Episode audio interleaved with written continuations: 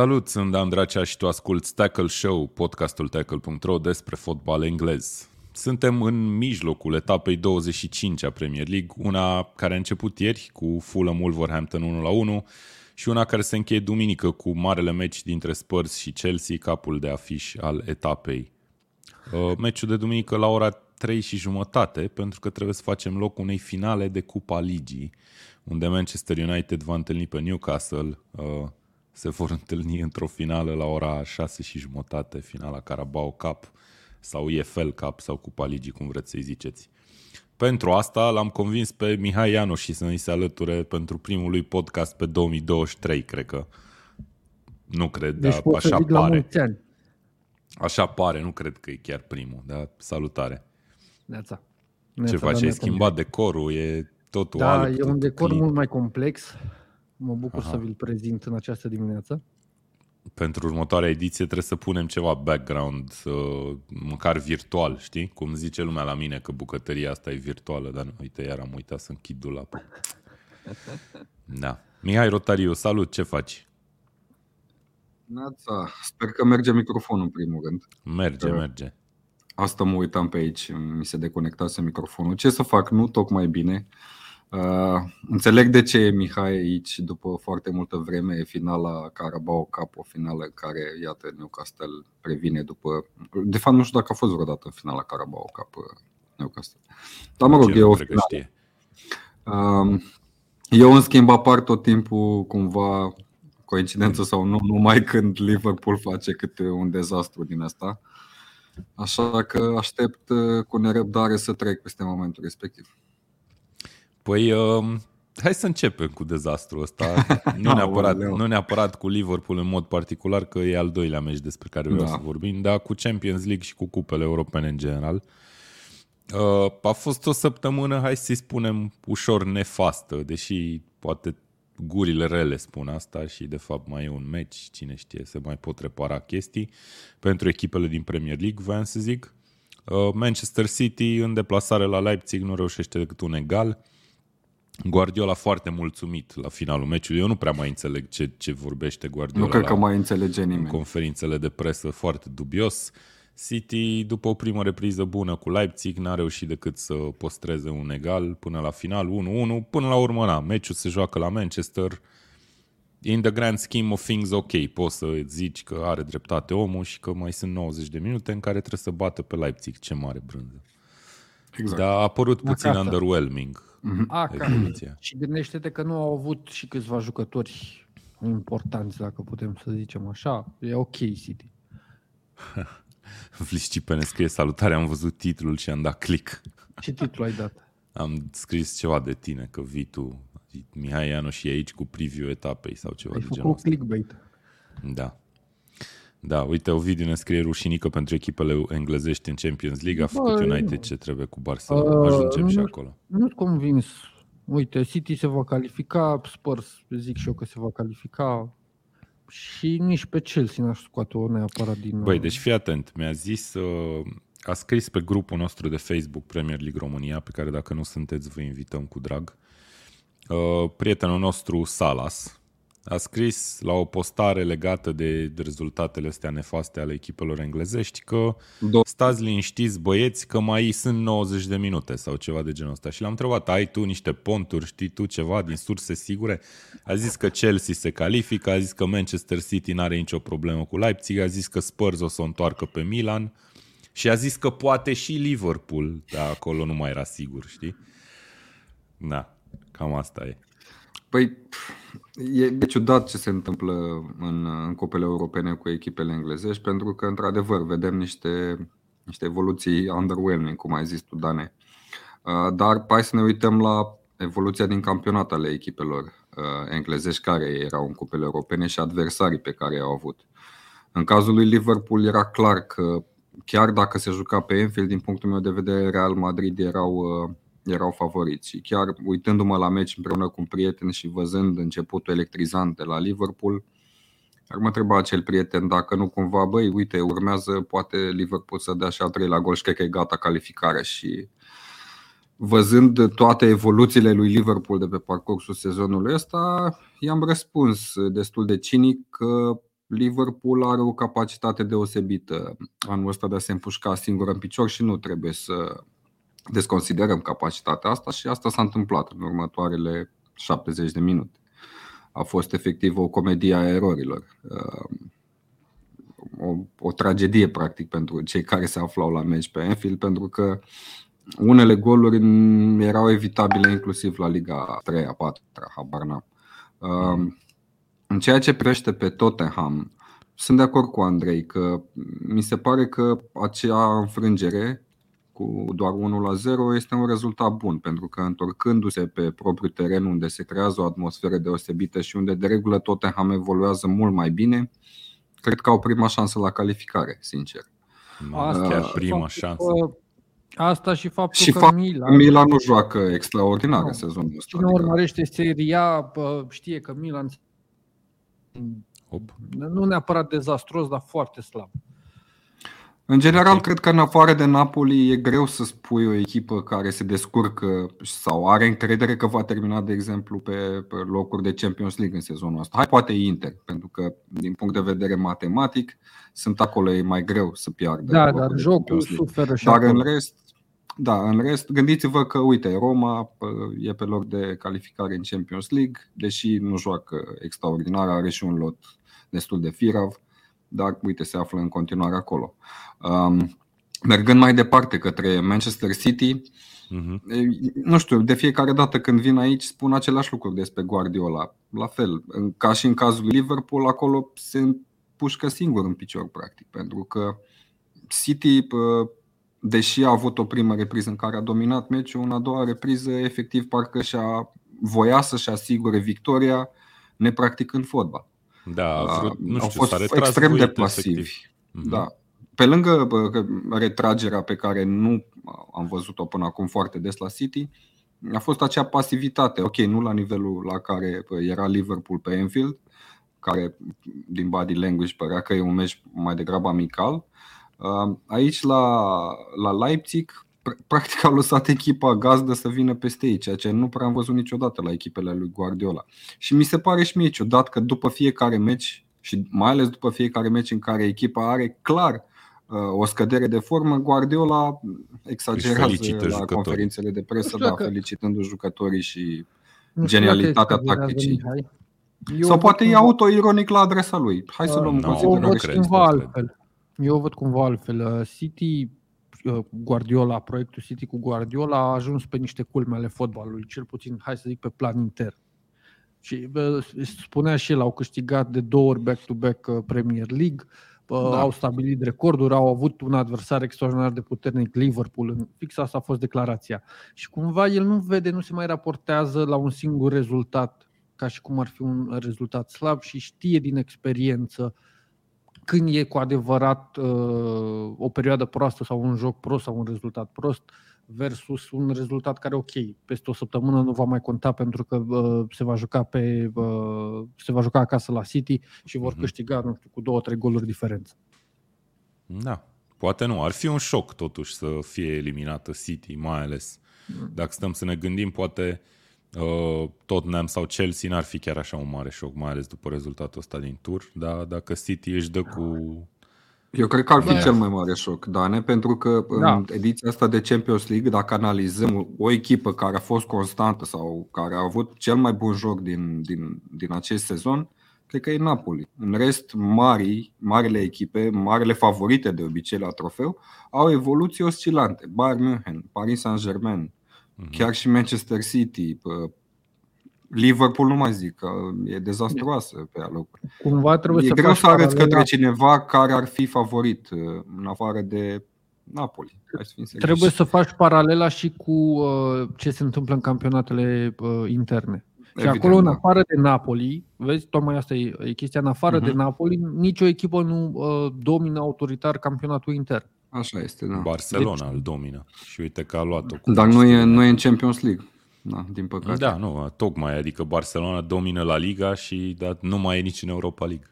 să zic așa. Da, hai să, să ne gândim că am avut și un sezon destul de lung anul trecut. A fost o camp, mă rog, un campionat mondial în mijlocul sezonului acum, adică da. lucruri nemai experimentate de unii jucători profesioniști și poate din cauza asta există oscilațiile astea de formă. Hai să, hai să dăm niște pronosticuri. Cine se califică, Leipzig sau Manchester City? City. City toți și eu zic că City, logica așa ne are okay. să mergem pe City totuși. trei zero. Liverpool sau Real Madrid? Real. Nu cred că e gata calificarea, dar na. Ok, doar Real Madrid o minune. E Champions League, știm că există da, o magie da. acolo când vine vorba de echipa asta în ultimii ani. Uh, evident și eu să zic tot Real Madrid. Milan, Tottenham. Eu zic că Milan nu se califice aici, sincer. Tottenham. Și eu tot Tottenham. Tocmai Tottenham, pentru că mă aștept la un joc mult superior pe teren propriu. Tottenham practic n-a existat în primul meci. Ok. Uh, și la Dortmund-Chelsea, eu o văd pe Dortmund cu prima șansă. Și eu la fel. Mi se pare că, Mi se Dortmund, pare că Chelsea exemplu, e într-o situație și mai slabă decât e Liverpool, de fapt. În... Iar Dortmund în Bundesliga, dacă nu mă înșel, are, are opt sau șapte sau opt victorii în ultimele opt meciuri, nu? Uite, asta chiar nu știu să zic. Uh... Dortmund cumva are în A D N și gena asta de echipă naivă care joacă cumva un fotbal foarte ofensiv și echipă frumoasă care cumva uneori nu-și vede interesul. Asta unul la mână. Doi la mână, la un moment dat, cum spunea Mihai în dățile trecute, trebuie să vină și o victorie pentru Chelsea. Iar o victorie în Champions League și o calificare mai departe cumva mai spală și două mari gură de aer lui Potter. Eu zic că odată cu trecerea timpului, și o să vorbim poate mai mult când ajungem la Chelsea în, în Premier League de, de chestia asta, uh, o să se lege și relațiile de joc acolo și o să vină și un rezultat pozitiv. Uh, okay. N-aș vedea drept favorită Dortmund, dar nici nu aș zice că Chelsea e favorită. E un meci care se joacă, văd șansele cincizeci cincizeci în momentul ăsta. Ok, da, cred că și la Milan și la Dortmund ai putea să zici că sunt cincizeci cincizeci obiectiv. A, nu, pe, pe, uh, pe Spurs chiar o vezi favorită? Da, da. Okay. Nu e un rezultat, adică un doi zero să bată Tottenham acasă pe Milan cu doi zero în sezonul ăsta nu mi se pare nimic extraordinar. Ok, na, bun, poate știi de Milan mai multe decât știu eu în orice caz. Uite, colegul nostru George ne scrie salutare, mai și Benfica în Champions League cu inginerul Schmidt. Benfica care râdeam că a prins paiul cel mai lung la tragerea la sorți, în sensul că a picat cu echipa cea mai confortabilă, poate cea mai la îndemână. Club Bruj a câștigat cu doi la zero în deplasare, parcă, dacă mi-aduc bine aminte. Calificare destul de, de clară acolo la Benfica. Bun, Vlad Johan ne scrie pe chat, Chelsea va trece și va ajunge în semifinale dacă nu pică cu Real Madrid sau Bayern. Um, hai să vedem. Riu K ne scrie, vă vine să credeți că Spurs l-a respins pe Ten Hag înainte să vină la United. Băi, hai să, hai să trecem asta la United. Asta sunt zvonuri, zic eu. Da, nu, știu nu, avem, nu avem dovezi foarte clare și m-aș mira sincer să fie vreun club care să respingă un antrenor ca Ten Hag oricum. E mai degrabă probabil, dacă a fost ceva, a fost o chestie de, cum să zic, nu s-au, nu s-au aliniat dorințele clubului cu dorințele antrenorului. Uh, hai să vorbim de United. United a avut poate unul dintre cele mai grele meciuri, să fim serioși, săptămâna asta în Europa. Acasă cu Barcelona după un doi doi entuziasmant în tur și a reușit să câștige, chiar să întoarcă scorul de la unu la zero. S-a calificat în optimile de finale Europa League, unde uh, mai e și Arsenal. Arsenal va juca cu Sporting în optimi, iar Manchester United va juca cu Betis. Deci două echipe din din, din punctul meu de vedere, United, Manchester United, excluzând cumva Napoli, este echipa momentului în, în fotbalul european. S-au da. aliniat astrele, știi, ăsta ar fi titlul pe care presa română l-ar da. S-au aliniat planetele pentru Manchester United. Au jucători în formă, au apărare stabilă, fanii sunt alături de echipă, îl vedem pe Ferguson zâmbind și la cine nocturne cu Ten Hag, ceea ce cred că e visul oricălui fan Manchester United, da, să vadă legătura asta între un antrenor actual și Ferguson. Uh, și United arată foarte bine. United arată foarte bine. Uh, nu mă miră neapărat faptul că au trecut de Barcelona, pentru că United pare o echipă care are în A D N genul ăsta de meciuri și o să vorbim și când ajungem la preview despre Carabao, are în A D N faptul că este un club pentru meciuri mari, pentru faze superioare, pentru meciuri memorabile. Mhm. Ok. Bun, o calificare la care probabil visau mulți și a fost probabil o atmosferă foarte faină acolo pe stadion pentru toți fanii. Uh, nu știu, șaizeci ceva de mii, nu? De spectatori pe Old Trafford a fost uh, ceva special. Și Barcelona, cum ziceam, era și ea pe cai mari, dacă stai să te gândești. Dacă se califica Barcelona, puteam să zicem despre Barcelona că e alături de Napoli, una dintre cele. Păi câștigase, cred că, mă știu, șaptesprezece din ultimele nouăsprezece meciuri sau ceva. La Barcelona asta încă îmi dă senzația că uh, e o șaorma cumva cu de toate, în care nu uh, n-au o poveste unită. Sunt foarte mulți jucători buni. Uh, da, dar rezultatele sunt foarte bune și au, la fel ca și Newcastle, au o apărare foarte bună. Mă știu, au luat șapte goluri tot sezonul sau ceva de genul. Da, dar trebuie să te mai uiți și la, la campionat. Liga. Păi uită-te la Real Madrid, care a bătut cu cinci doi pe Liverpool în deplasare. Da, mă rog, hai să nu vorbim de Barcelona. E un dans, nu... e un dans în doi în, în Spania. Așa da, a adevărat, fost. Adevărat. S- da, în Spania, într-adevăr, mi se pare că lupta la titlu și-a pierdut din intensitate în ultimul sezon. Real și ea pare destul de obosită sau uneori chiar dezinteresată, am văzut în unele meciuri din campionat, sau cel puțin asta dă impresia.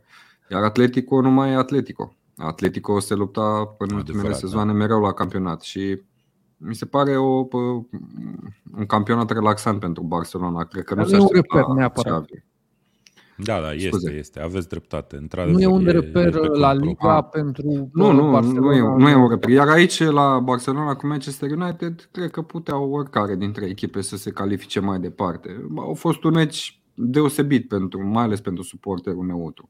Da, a fost da, un meci da. destul de deschis și poate am putea spune că experiența lui Ten Hag a făcut ca Manchester United să meargă mai departe, pentru că cred că, per total, ocaziile, dacă ne uităm, au fost de partea Barcelonei în ambele meciuri.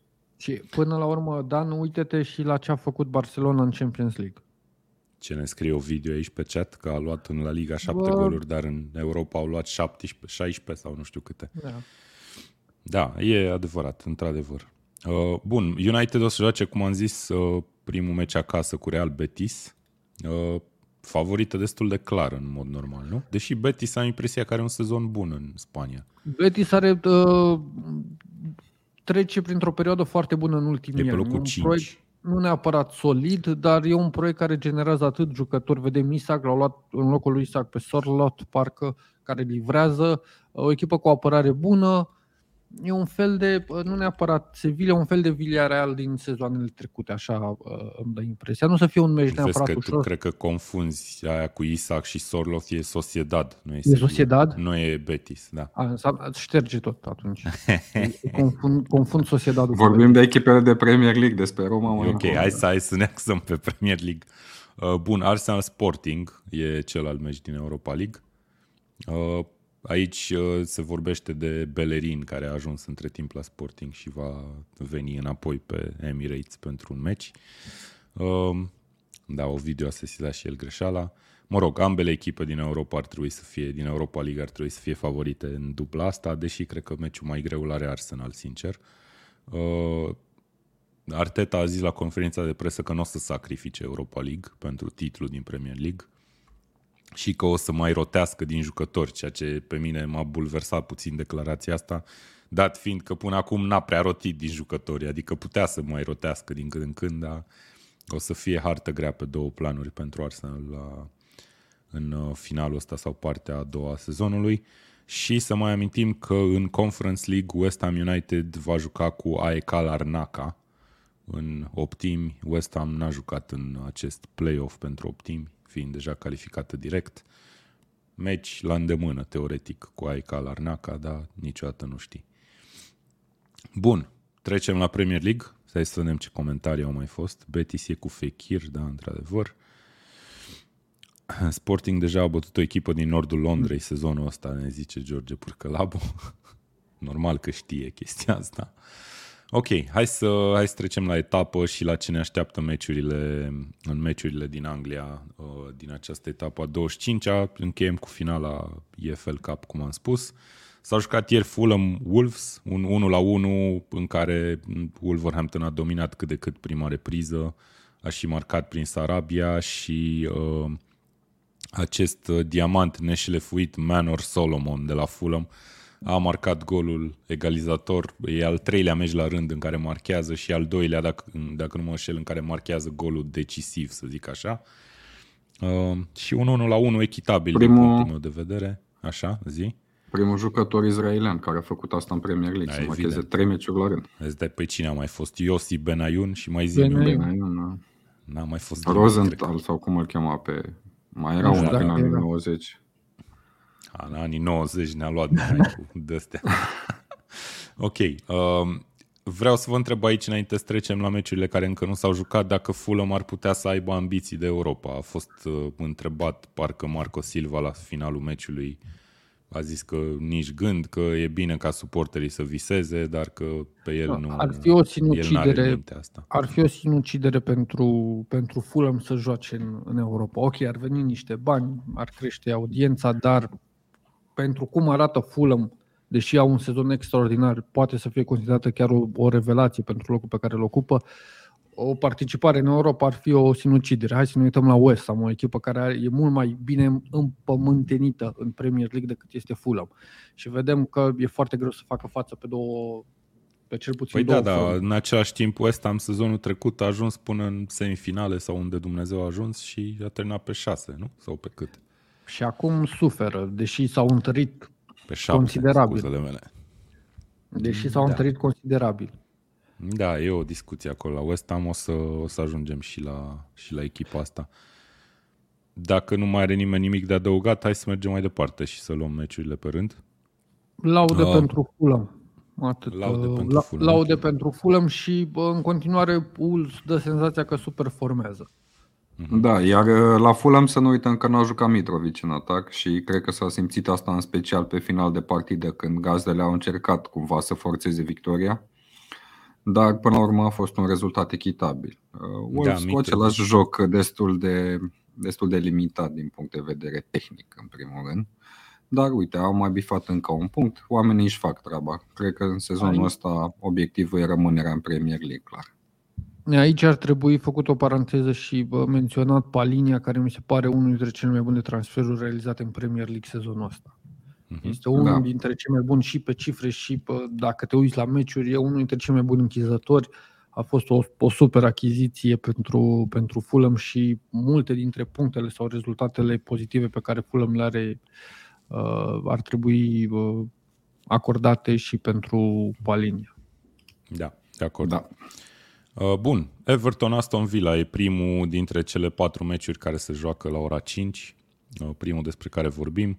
Nu știu că sunt foarte multe de spus aici. Aston Villa e acolo in the land of nowhere, practic la mijlocul clasamentului, fără niciun fel de ambiție neapărat de Europa și fără niciun fel de emoții privind retrogradarea. Everton am văzut că și-a revenit, să zicem, după înfrângerea din derbiul Merseyside, a câștigat cu Leeds, nu? Dacă nu mă înșel, etapa trecută. Un rezultat da. important. A câștigat cu Leeds, să nu uităm cu... Cu două etape înainte a bătut pe Arsenal, adică practic din trei da. meciuri Shandai și-a câștigat două.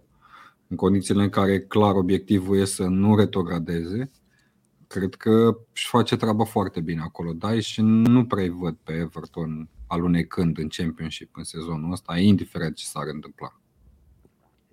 Ok, dacă ne uităm și pe clasament, e acolo deasupra liniei la un Hai. punct. Vezi cum două rezultate bune schimbă perspectiva. Acum patru etape când era cu Lampard și n-aveau rezultate, erau în zona retrogradării, mulți îi vedeau nu neapărat da, da. favoriți la retrogradare, dar prinși bine în lupta pentru evitarea retrogradării. E fascinantă acum, după, lupta după asta. După două fascinantă. rezultate notabile și de acord cu, cu Mihai, o stabilizare a jocului, da? Everton pare că nu n-ar avea de ce să, să aibă emoții. Hai, hai prea să mult. Nu exagerăm, că e doar un punct totuși până la urmă, dar da, dacă continuă cu rezultatele astea. Uite, acum dacă, fost... te uiți, dacă te uiți acum între Everton și Bournemouth, la ce uh, joacă și la ce jucători au, clar uh, da, uite, în același timp, Everton. În același timp o să zic chestia asta și când vorbim de Forest. Forest era dată retrogradată de toată lumea din redacție, cred că acum câteva etape, și au făcut niște rezultate anul ăsta, cel puțin de la întâi ianuarie sau după Cupa Mondială, au avut câteva rezultate excelente și uite cum stau pe locul treisprezece și ai zice că dacă joacă în continuare așa sau obțin rezultatele astea, n-au emoții. Lupta, lupta la, la retrogradare va fi foarte interesantă pentru că atât West Ham cât și Leeds, nu i-a scoate, Wolves acolo, Leicester acolo, sunt echipe care pot să lege două, trei victorii la rând. Da, da, exact. Poate da, cred că până la, până la locul treisprezece sunt echipe atunci, care vor lupta până în ultimele etape. Și atunci, cu siguranță, o să vedem pe finalul de campionat foarte multe schimbări în zona aia. Vor fi echipe care vor cădea și echipe care peste două etape nu vor mai avea emoții, să zic așa. Mm-hmm. Ok. Uh, Ovidiu ne scrie că pe Palace o vede foarte rău și în trei patru etape s-ar putea să fie jos și ei. Nu, no, Palace uh, e fix genul de echipă care poate să lege două victorii surprinzătoare. Băi, nu știu ce să zic, Palace da. E o enigmă pentru mine. uh, Leeds va retrograda, ne scrie Cristian. Da, rămâne de văzut, e o luptă foarte interesantă acolo și hai să vorbim de Leeds. uh, Leeds Southampton, aici avem mai multe lucruri de spus, fiindcă ambele echipe au antrenori noi, uh-huh, oarecum. Uh, Leeds vine cu Javier Gracia sau Xavi Gracia, nu știu cum se citește, Javi, teoretic, nu? Că e spaniol. Care a mai fost la Watford, nu? Care a mai fost la Watford, care la Watford a dus-o pe Watford în finala F A Cup, dacă vă aduceți aminte, în două mii optsprezece, dacă nu mă înșel, sau nouăsprezece, nouăsprezece, în două mii nouăsprezece, uh, finală pierdută cu Manchester City, dar da, e un uh, antrenor care a avut succes, să zicem, pe, cu o echipă de talia lui Leeds, aș zice. A mai trecut pe la Valencia între timp, a fost ultima echipă la care a antrenat e Al Sadd din Qatar. Mare a luat, antrenor. A luat și titlul. Ce? Mare antrenor, zic. Păi, până la urmă are experiență la mai multe echipe din Spania. Îi hmm? faci un C V și îl pictezi. Păi de eu zic doar unde a fost omul, fratele meu. Bun, uh, Gracia pe banca lui Leeds, iar la Southampton îl avem pe Ruben Seleș, care uh, a fost Rudă asistentul lui Hasenhüttl și a, a mai fost interimar uh, înainte de asta, evident, la victoria în fața lui Chelsea și a mai fost interimar odată și la un egal în Cupa Ligii, parcă, acum ceva uh. vreme. Ce ne putem aștepta de aici? Adică, uite, sunt două echipe care sunt în momentul ăsta în zona retrogradării.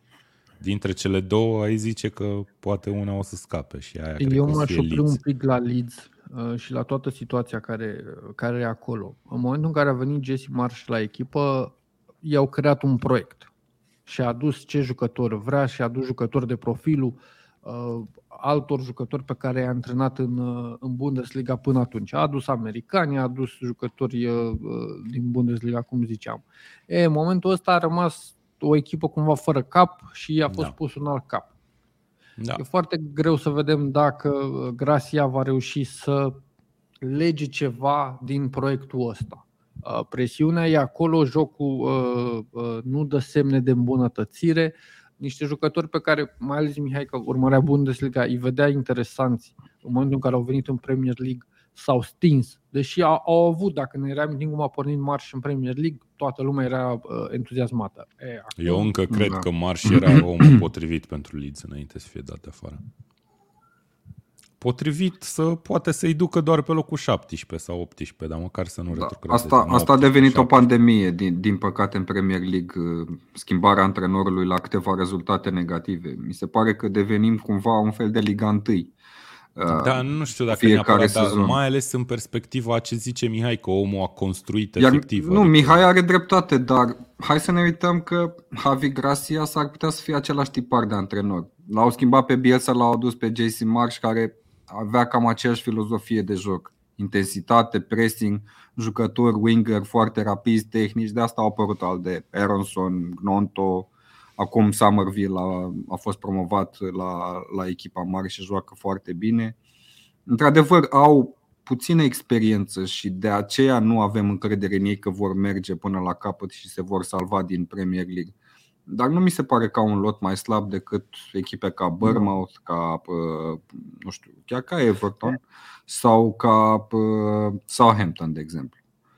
Da, Mihai, eu cred că au șanse. De, depinde acum ce va face Javi Gracia și eu cred că nu va schimba nimic din punct de vedere tactic. Echipa va juca exact la fel, pentru că, așa cum ai spus tu, nu are la dispoziție jucătorii necesari ca să fie mai solizi în apărare. De exemplu, cum s-a întâmplat la Everton. La Everton acolo Sean Dyche a venit și a știut exact pe ce butoane să apese. A venit cu cărămizile de acasă. Știi, da. știi care e cinci patru unu, hai să jucăm. Știi care e diferența între Everton și Leeds? La Everton sunt o grămadă de jucători obișnuiți cu Premier League, cu experiență, cu multe meciuri, sute de meciuri jucate.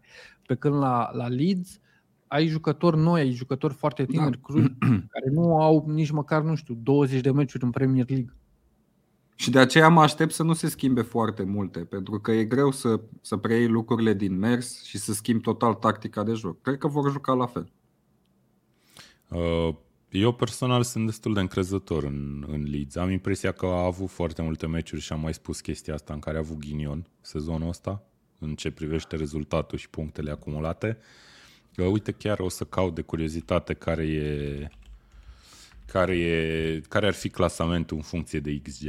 Sunt absolut convins că Leeds nu o să fie pe ultimele trei locuri. Uh, ce X G mai e X G-ul în ziua de azi, după ce a, Liverpool a bătut la X G pe Real Madrid și a fost învinsă cinci la zero. Ia stai așa că o să pun și pe ecran chestia asta, că e prea tare. E prea frumos clasamentul ăsta. Da, dă-i cu zoom. Ei, îi dau cât pot. Ia să merge? Se vede ce merge, merge. Mult mai bine. Bun, și dacă ordonez ca X G, ca X-points practic, deci puncte acumulate în funcție de X G, avem locul unu, doi, trei, patru, cinci, șase, șapte, opt, nouă, zece, pe unsprezece Leeds. Deci ce ziceam? Nu, nu mă înșelam. Da, mă rog, hai să nu ne mai uităm prea mult, că e Newcastle pe patru și de fapt noi pe patru. Așa. Dar ar merita să fie pe patru. um, fie poate pe patru. Hai să mergem mai departe și să vorbim de meciul um, dintre Leicester și Arsenal. Nu, uite, ăsta, ăsta, stai puțin. Ăsta cred că e un meci pe care putem să-l catalogăm, meci de cumva șase puncte. Pentru că da. sunt, sunt două echipe care uh, la final vor fi acolo în zona respectivă și e foarte important până la urmă și meciul direct. Uh-huh. Uh, care e ultima, ne întreabă Ovidiu, stai așa să ne uităm. Bournemouth și Forest sunt ultimele două și Everton e a treia din coadă. N-aș, n-aș vedea neapărat pe Leeds favorită, chiar dacă joacă acasă. Southampton, deși cumva poate per total nu are valoarea uh, jucătorilor de la Leeds, au jucători care, poate, uh, care pot face diferență. Și unul dintre ei este Ward Prowse. Nu da. m-ar mira să fie o victorie cu unu la zero a lui Southampton dintr-o execuție uh, a mijlocașului uh, englez. Uh, chestiile astea pot să facă diferența și uh, Southampton are cu siguranță șansa ei să plece chiar cu cele trei puncte de, de aici. Da, da, e un meci deschis oricărui rezultat cu siguranță. Eu zic doar că Leeds ar trebui într-un final să nu retrogradeze, cred eu. Dar depinde cu ce vine Gracia, că e o schimbare de antrenori importantă. Îți dai seama, îți dai seama cât de adâncă a fost, între ghilimele, rana lăsată de Bielsa la Leeds? Da, cât, da, golul lăsat de Bielsa. Câte chestii, da. da, câte chestii trebuie să refaci ca să recreezi o echipă competitivă. Da, da. Apropo de Marsh, care a plecat de la Leeds, se zvonea la un moment dat că el o să vină la Southampton, dar au picat, cred că, în ultimele, ultimele negocieri. Deci, că se, se mai, mai soseau în Premier League încă cinci jucători americani. Da. Ok, hai să mergem mai departe. Leicester-Arsenal avem tot de la ora cinci. Uh, Arsenal care speră să continue cu o victorie după ce în ultima etapă am văzut a revenit spectaculos cu Aston Villa. Ăla a fost unul din cele mai faine meciuri ale sezonului, cred eu. Bine, nu sunt nici foarte obiectiv, dat fiindcă sunt fan Arsenal, dar uh, foarte, foarte mișto a fost meciul și finalul apoteotic pentru toată lumea care s-a uitat. Radu Dumitriu ne întreabă să vorbește și despre femei și dro- doguri, doguri. Băi, despre doguri nu știu dacă vorbim, despre femei din când în când, dar fotbalul este majoritar, da. Dar despre doguri nu ne-am gândit niciodată să vorbim. Dogurile sunt alea din Veneția? Ăia-s dogi, cred că, nu? Do- și doguri? Nu știu, frate, deci ăia-s dogi, sigur sunt dogi. Da. Uh, ok, hai să vedem. Uite, îmi scrie rezidentul nostru fan Arsenal, uh, George Purcălabu. Umblă un zvon cum că Nketiah nu va fi titular astăzi. În locul lui o să joace Trossard, iar Partey o să, fa- o să fie în lot. Da, băi, ce nu plac zvonurile astea, mai ales când mm. jucăm Fantasy Premier League și ce, ăla pe Enchetia. Ai, ai, ai. Nu e bine cu zvonurile. Hai să sperăm da. Că totuși că e doar un zvon. Uh, referitor la meci, nu știu dacă cineva se așteaptă ca Arsenal să nu plece cu trei puncte de la Leicester. Leicester e, nu știu, sunt slab ca ceaiul, cum ar spune un prieten. Nu uh, e adevărat. Ba da. Sunt foarte slab, din, mai ales din punct de vedere defensiv. Ok, și-au mai revenit cât de cât în ultimele etape, dar uh, trebuie, trebuie o reconstrucție puternică acolo la Leicester și mă aștept ca Rodgers probabil ori în vară să obțină foarte multe fonduri pentru a începe acea reconstrucție, ori va pleca efectiv, pentru că clubul are nevoie de un restart, clar. Uh, e un schimb de generație acolo care se cere făcut de vreo două sau trei sezoane. Mamă, dar vorbim de un an încoace cel puțin de acest schimb de generații. E ca Mihai exact. Ianuși, care zice cu reconstrucția în continuu.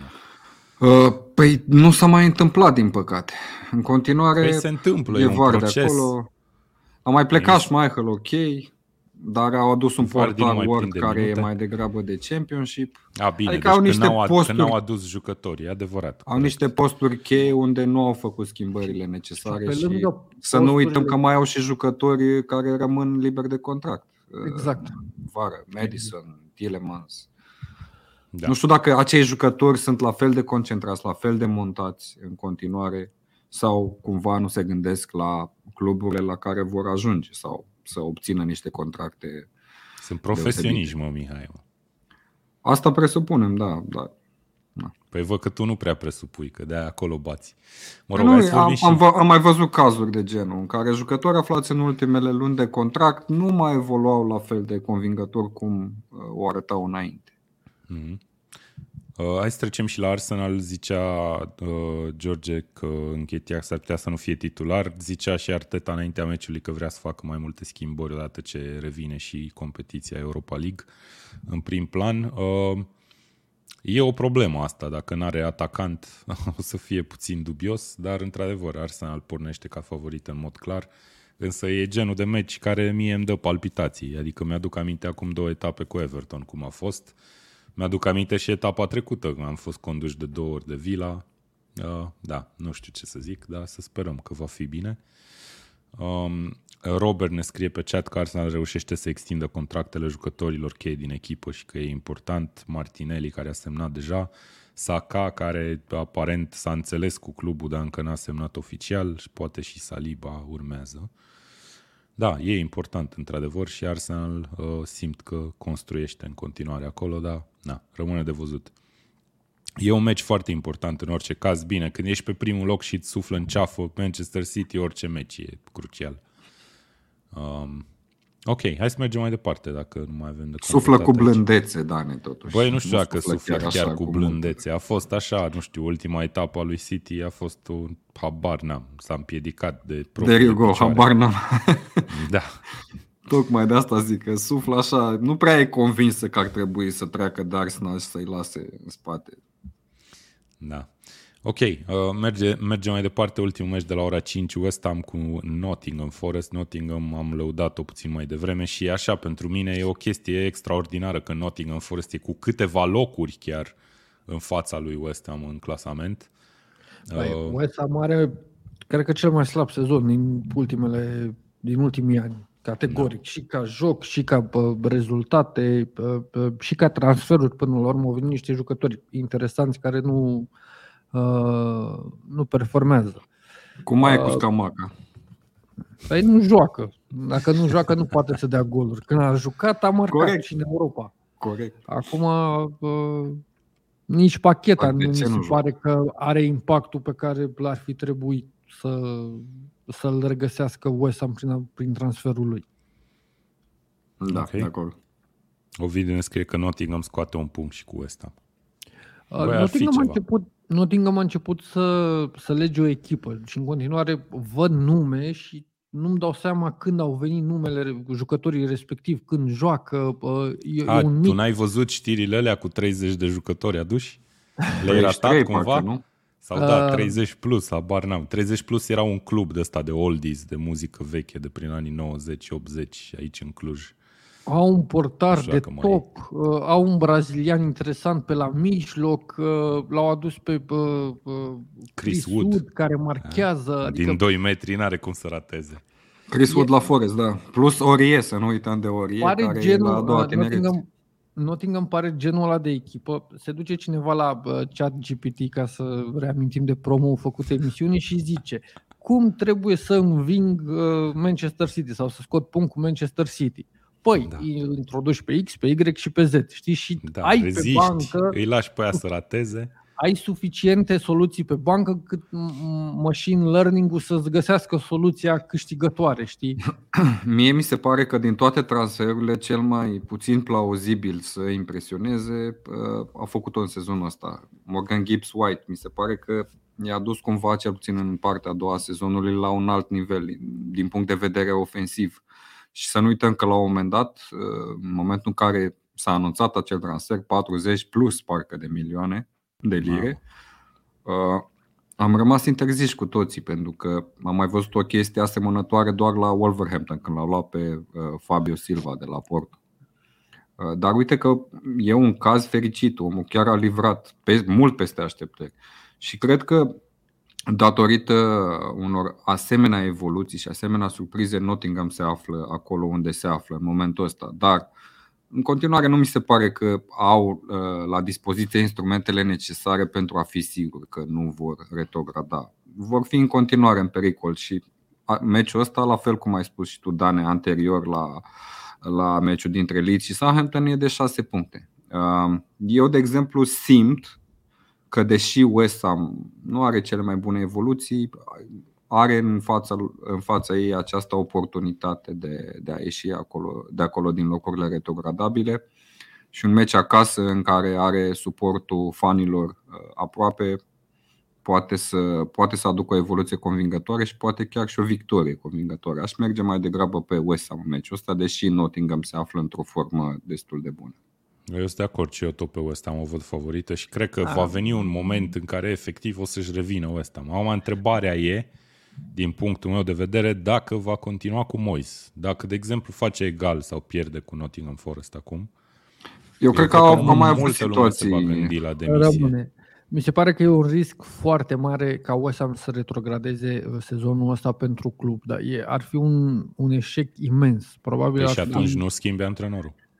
Uh, Aduci pe Sam Allardyce. Eu, eu, eu sunt de părere că, că Moyes ar trebui să rămână, nu mă înțeleg. Cred că cea mai bună șansă e Moyes, pentru că chiar dacă aduci un alt antrenor, deși în momentul de față, în mijlocul de campionat, nu găsești și s-ar putea să faci bă, un compromis. Da. Uh, riști să nu, să nu funcționeze și cumva la Moyes știi că bă, el totuși a avut niște rezultate și are, uite, e în Europa în continuare, aduci pe altcineva, nu face click, retrogradezi și te trezești că ok, îl vinzi pe Declan Rice în secunda doi, vinzi o grămadă de jucători pe care ei și în care ai investit. Hai să ne mai amintim o chestie. Moyes a fost adus la West Ham în aceeași situație. West Ham era pe loc retrogradabil, iar Moyes s-a salvat de la retrogradare. Bine, e, deci, e un act de echilibristică cumva... cu siguranță acolo. Adică poți să găsești argumente în ambele sensuri cu. Da, e un antrenor cu experiență care a mai trecut prin astfel de situații. Eu sunt de acord, dar în același timp poți să vin și nu știu dacă o nu știu dacă schimbarea lui ar aduce un plus. Asta vreau. În același timp poți să vin să zic că băi, dacă nu îl schimbi acum, când îl schimbi? Când o să fii la trei puncte sub linie cu trei etape rămase sau păi nu, nu, nu îl mai schimbi până la finalul sezonului. Da. Păi și ok, dar riscul de retrogradare e același, poate. Asta, asta pentru că noi presupunem faptul că prezența lui Moyes acolo este principala cauză pentru care echipa se află unde se află și nu cred că e valabilă chestia asta. Eu cred da, că e și o oboseală psihică, fizică, complicat. Să uităm și la ce jucători au un lot, ce vârste au. Ar fi, ce ar fi mișto să câștige West Ham Conference League și să ajungă în Europa League retrogradând. Să joace din Championship în Europa League, ar putea. N-a mai fost Wigan în situația asta? Uh, Wigan? Ba, da. Cu finala cupei, nu? A jucat da, da, finala da, cupei da. Și da. A jucat în Europa? Nu mai mi-aduc aminte. Da, din Europa Championship UEFA.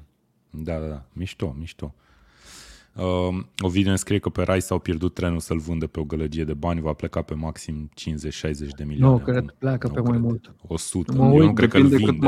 Mă uit la, uh, mă uit la, Mor- la, la Gibbs White, cum spunea Mihai, mă uit la Gordon, care a venit la, la Newcastle, jucători de genul ăsta au price-ul, price tag-ul pe Premier League setat.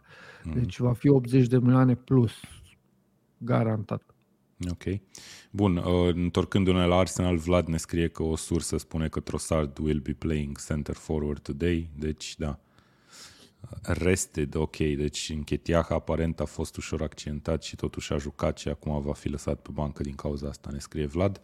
Uh, da, deci uh, hai să fim optimiști și să zicem că vom vedea un masterclass Leandro Trossard astăzi la meciul cu... cu Leicester. Eu de obicei nu sunt optimist, dar zic și eu. Hai să fim optimiști, să ne gândim că poate totuși Nketiah va juca. Eu Bun, nu văd, uh, nu văd West Ham neapărat favorită în meciul ăsta și uh, scenariul West Ham e în căutare de puncte. Nottingham nu. Iar Ei, dacă Nottingham nu. nu e neapărat, nu e obligată să câștige. Cred că dacă ar putea să semneze Cooper pentru un X, acum pentru un egal, ar semna. Ia, stai așa, hai să facem un calcul. Deci Nottingham Forest are în momentul ăsta douăzeci și cinci de puncte din douăzeci și trei, da? Da. De meciuri jucate. Și trebuie câte ca să nu retrogradeze? treizeci și șase, treizeci și cinci? Am pe acolo. Depinde și de restul, de rezultatele de la restul echipelor. Deci tehnic da, poate să, nu știu, scoată cât trei puncte la patru meciuri, ceva de genul ăsta, și să nu retrogradeze. Asta, hai să zicem așa, da, să sperăm că nu e uh, Dan Mihăescu, foarte bun matematician alături de noi, și că nu ne corectează din mers. Nu, nu cred că chiar așa e. Uh, asta zic, pentru ei, pentru Nottingham, în deplasare la West Ham un egal ar fi un rezultat ok. Uh, dar pentru West Ham nu. Și atunci West Ham va căuta, uh, va căuta victoria tot timpul, iar Nottingham chiar are, pentru că are foarte mulți, nu pentru că sunt neapărat foarte buni, jucători care, să, care pot profita de astfel de scenariu. Asta pot e logica că, mea. Pot zice că Nottingham Forest are cel mai bun squad depth din Premier League. Categoric. Categoric. Ok, hai să ne, ne ducem la altă echipă care are squad depth foarte mare. Manchester City, care joacă în deplasare la Bournemouth, vrea să-și revină după egalul tocmai cu Nottingham din ultima etapă. Nu știu dacă aș zice neapărat să-și revină și după egalul din Champions League, că după cum am văzut, Guardiola e fericit cu rezultatul. City, care a cam rămas fără, fără fundaș stânga. Apropo de squad depth, că l-a, l-a dat pe Cancelo la Bayern și acum Bernardo Silva am văzut că joacă. A, rămăsese de... fără fundaș stânga imediat după campionatul mondial, pentru că l-avea pe Cancelo în lot și nu-l folosea. Juca Rico Lewis în loc. Da, da, da. Sau juca Ache în unele situații. Da, mă rog, nu știu dacă e o problemă neapărat. Uh, are în față o echipă poate cea mai slabă din Premier League în clipa asta, Bournemouth.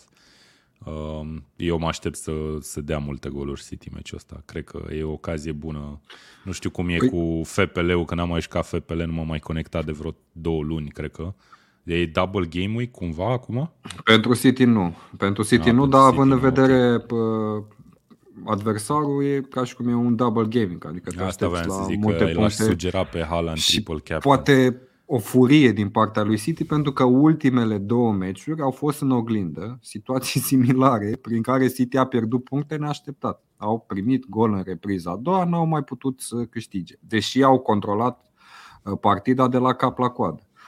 Mă aștept ca tura asta să-și asigure victoria încă de la pauză, trei, poate patru goluri în prima repriză, după care Guardiola să poată... în prima repriză, mamă, mamă. Ca ulterior Guardiola să poată schimba din jucători și să uh, mențină acea prospețime pe care tot o caută în lot și pe care nu înțeleg de ce nu o găsește, pentru că ultimul meci din Champions League n-a făcut nicio schimbare omul, adică nu mai înțeleg nimic. A zis că nu a considerat că trebuie să schimbe nimic.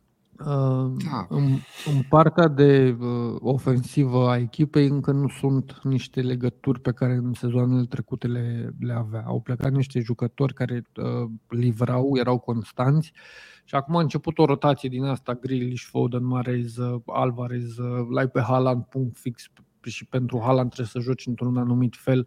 Tot felul păi, uite, de astfel... a, asta, adică mie mi se pare ciudat ce spui, pentru că în prima parte a sezonului Haaland a ajuns la douăzeci de goluri. Cum nu-ți merge ofensiva din moment ce n-a mai existat niciun jucător în istoria Premier League să înscrie atât de multe goluri în atât de puține meciuri? Păi, nu înțeleg de ce nu, nu-l mai găsesc pe Haaland în ultimul timp. Cred că abia găsesc, da, mai și ratat-o. E vorba de, de perioada la care da, te uiți. Perioadă scurtă, perioadă medie și perioadă lungă, știi? Și s-ar putea la un moment dat nu neapărat un regres, dar jocul să sufere. Să se, întoar- să se întoarcă la o medie pe termen lung care e mai... Nu, Haaland cu siguranță cât timp va fi pe teren va marca. Adică și bă, etapa trecută putea da, să... Logi- logica lucrurilor ne îndemna să credem invers, că practic Haaland va avea un start puțin mai dificil până echipa se obișnuiește să livreze pentru el, dar a avut impact imediat. Maca două, trei goluri pe meci și acum mi se pare că a renunțat cumva, nu mai, mai la fel de inspirat. Plecarea lui Cancelo impactează mult mai mult echipa decât își dau fanii seama, pentru că până acum trei luni toată lumea lăuda masterclass-ul lui Guardiola și ce face cu fundașii laterali. Cum ei da. de fapt construiesc și dezvoltă jocul și et cetera. Acum nu mai au fundași laterali. De aceea spun că Guardiola câteodată face acest overthinking, cum a fost prezența lui Rico Lewis. Deși pe foaia arăta ca fundaș lateral, el era jucat mijlocaș central. Adică sunt niște ciudățenii și niște uh, gesturi din asta de a te scârpina cu mâna stângă la urechea dreaptă, pe care nu, nu le înțelegem. Îi place să facă asta, deci lasă-l în pace să o facă. Dacă te uiți la, la ce a da, făcut probabil, el la, la cariera lui Guardiola, uh, a fost își la Barcelona. Obstacole. A stat la, exact, a stat la Barcelona câteva sezoane, a plecat, s-a dus la Bayern, a, stat, a venit la City, deja cumva pare că e pe final și poate dacă ar vrea să mai rămână încă pe atâtea sezoane, trebuie să se reinventeze. Poate omul chiar asta își dorește, știi, bă, hai să mă reinventez că în stilul ăsta m-am plictisit, nu mai găsesc bucuria de a antrena. Și atunci, da, da să schimbe, tu... uite, garderoba, să intre ca Florin Halagian să cu se ducă în Turcia să facă implant de păr. Ca Florin Piersic. Da, e funny pentru mine că criticăm și ne gândim la toate neajunsurile, neajunsurile pe care le are Manchester City și la final pronostic șase zero, patru goluri înainte de pauză cu Bournemouth. Eu nu critic, încerc, încerc doar să explic sau să-i găsesc motive pentru uh, jocul nu atât de convingător pe cât eram noi obișnuiți la, la City. Da, da. Ok, bun. Uh, hai să mergem mai departe. Avem meci sâmbătă astăzi la ora nouă și patruzeci și cinci de minute, atipic pentru Premier League. Uh, Crystal Palace Liverpool. Și aici Liverpool uh, în continuare speră la un loc de Champions League și cred că aici aș vrea să încep discuția și anume prin faptul că cu toții ne dăm seama că Liverpool are nevoie de niște întăriri destul de puternice la vară. Și cred că un mare obstacol în, aceste, în venirea acestor întăriri este lipsa de joc în Champions League, dacă nu o să se califice pentru la anul. Și aici mă gândesc, cum toată lumea se gândește, la Bellingham, care e targetul numărul unu, să zicem, de un an încoace. Pentru Liverpool, eu sunt absolut convins că nu o să vină la Liverpool dacă nu se califică în Champions League. Și calificarea în Champions League, poți să zici că se joacă deja cu Crystal Palace. Dacă nu câștigi la Palace, nu zic că nu mai ai șanse, dar e nevoie de o victorie în meciul ăsta. Uh, eu, eu cred încă e... în Liverpool și cred că e genul de meci pe care ar trebui să-l câștige, fără, fără emoții. E o discuție mai amplă aici. Am avut exemplu din de acum două sezoane, când Liverpool avea o problemă similară, dar atunci chiar aveau mai mulți accidentați într-o zonă cheie a a echipei și anume în, în zona defensivă, ceea ce a dislocat până la urmă și mijlocul să acopere acea lipsă și a dus la, la oscilații grave, de, grave în evoluții. La fel se întâmplă și în sezonul ăsta, doar că accidentările nu mai sunt la fel de importante cum erau atunci și mai vedem o oboseală psihică, fizică și așa mai departe, deci o nevoie clară de a fi fost deja reîmprospătat, cel puțin mijlocul terenului. Um, nu știu dacă Liverpool mai poate sau mai are puterea, uh, știi că se vorbește despre ei că sunt mentality monsters. Nu știu dacă Era, mai e da. cazul în sezonul ăsta.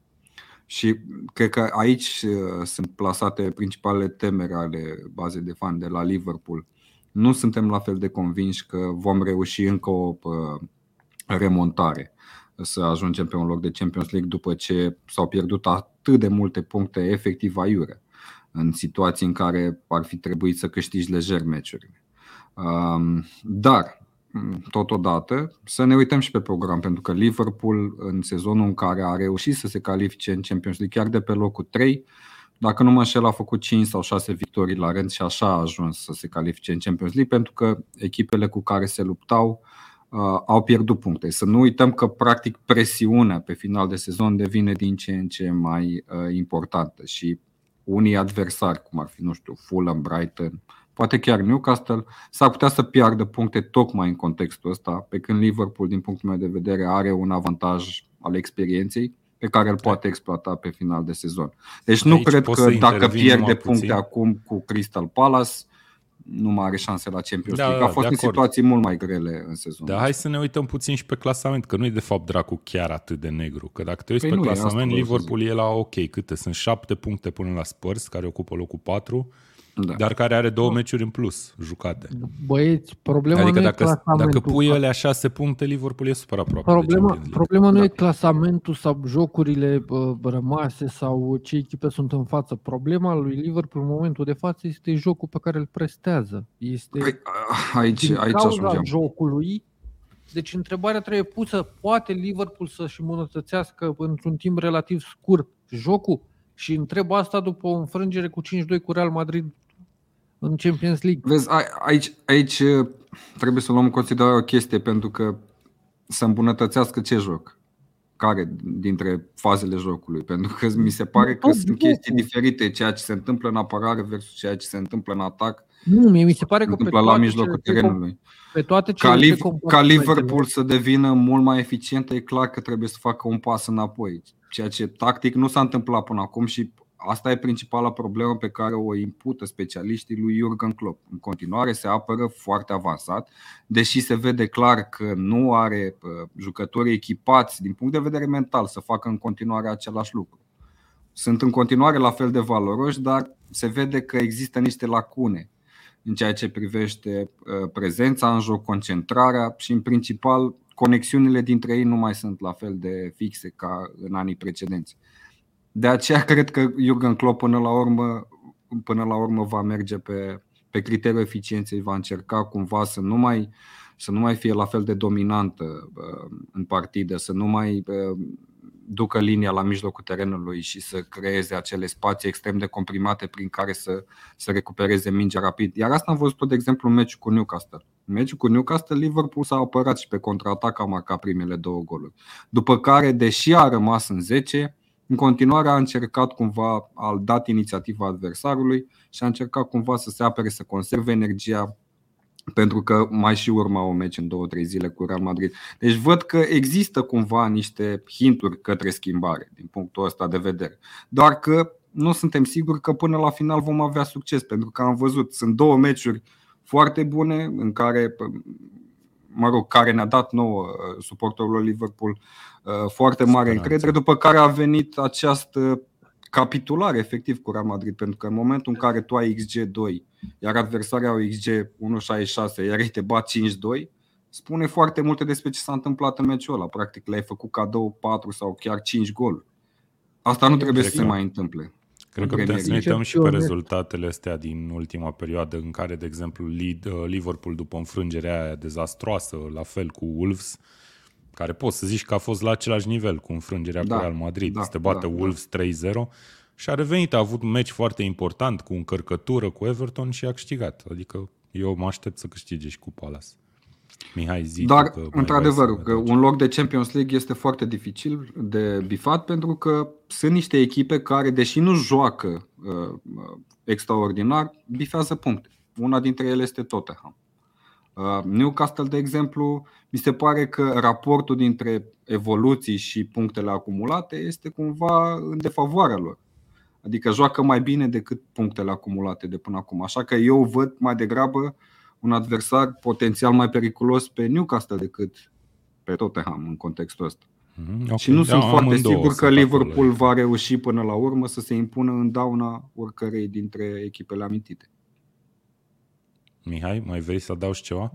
Da, doar că meciul cu Newcastle nu mi s-ar părea neapărat un semnal bun pentru, pentru Liverpool. Deși Dar n-am zis că stat... e un semnal bun. Am zis că deși... s-au schimbat cumva perspectiva uh, și tactica jocului, în cons- luând în considerare și forța adversarului, ceea ce de multe ori nu s-a întâmplat până acum, pentru că Liverpool, indiferent de adversar, a încercat să-și impună jocul. De acord, dar... Uh, trebuie să te uiți la faptul că după, nu știu, un sfert de oră avea, uh, Liverpool avea doi zero și un om în plus.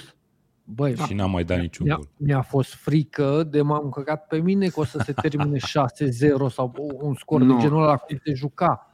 Faptul că uh, Newcastle a stat în joc și a avut ocazii și Alisson a făcut un meci foarte bun, e un semn de întrebare totuși pentru Liverpool, na, și pentru Newcastle mi se pare că au și cu moralul am, mai existat, mai bine decât Au mai speram. existat ocazii, dar da, te așteptai ca Liverpool eventual să forțeze, să închidă meciul, dar au preferat cumva să-și conserve energia și din păcate energia conservată nu a fost bine plasată tactic, fizic, n-au îmbuteliat-o bine. Teren în meciul cu Real Madrid. Okay, Dar uh, vre- trebuie să, să, să lăudăm pe Newcastle pentru că, într-adevăr, a dominat a doua repriză, deși era în zece. Adică au avut mai multe ocazii decât au avut cei de la Liverpool. Hai să vedem dacă o să reușească același lucru și cu cea mai în formă echipă din univers, Manchester United. Vreau să vă întrerup aici pentru că ne-a scris pe Twitch cineva și nu numai cineva, ne-a scris Ronaldo la Arabi. Deci vă rog frumos, Ronaldo la Arabi care ne scrie bună dimineața și ne întreabă dacă facem sabaton. Nu facem sabaton. Că ne-am rămâne fără voce dacă am face așa ceva. Însă te invităm pe YouTube dacă vrei să faci vreo donație. Cred că ne ajută mai mult decât pe Twitch, sincer. Cauți Tackle Show pe YouTube. Ce, ce înseamnă? Zi-mi și mie ce înseamnă. Sabaton este atunci când faci un stream cu, care pornește cu o, o durată fixă de genul douăzeci și patru de ore. Faci stream de douăzeci și patru okay. de ore și la fiecare sub, subscription pe care îl primești se adaugă un timp la alea douăzeci și patru de ore. Și Ma, prin asta nu vrei să facem doar în chestia asta. Putem să facem, dar na, câte subscription-uri putem să și primim. douăzeci și patru de ore, noi abia ne adunăm o oră, o oră. Păi na, putem să facem de șase ore, de exemplu, și să ajungem să stăm în loc de șase, să stăm douăzeci sau ceva de genul. Mă Mihai, fia, uită-te la fața mă lui bag. Că de-abia așteaptă, fii atent. Mă bag. Unde okay. mă înscriu? Cool.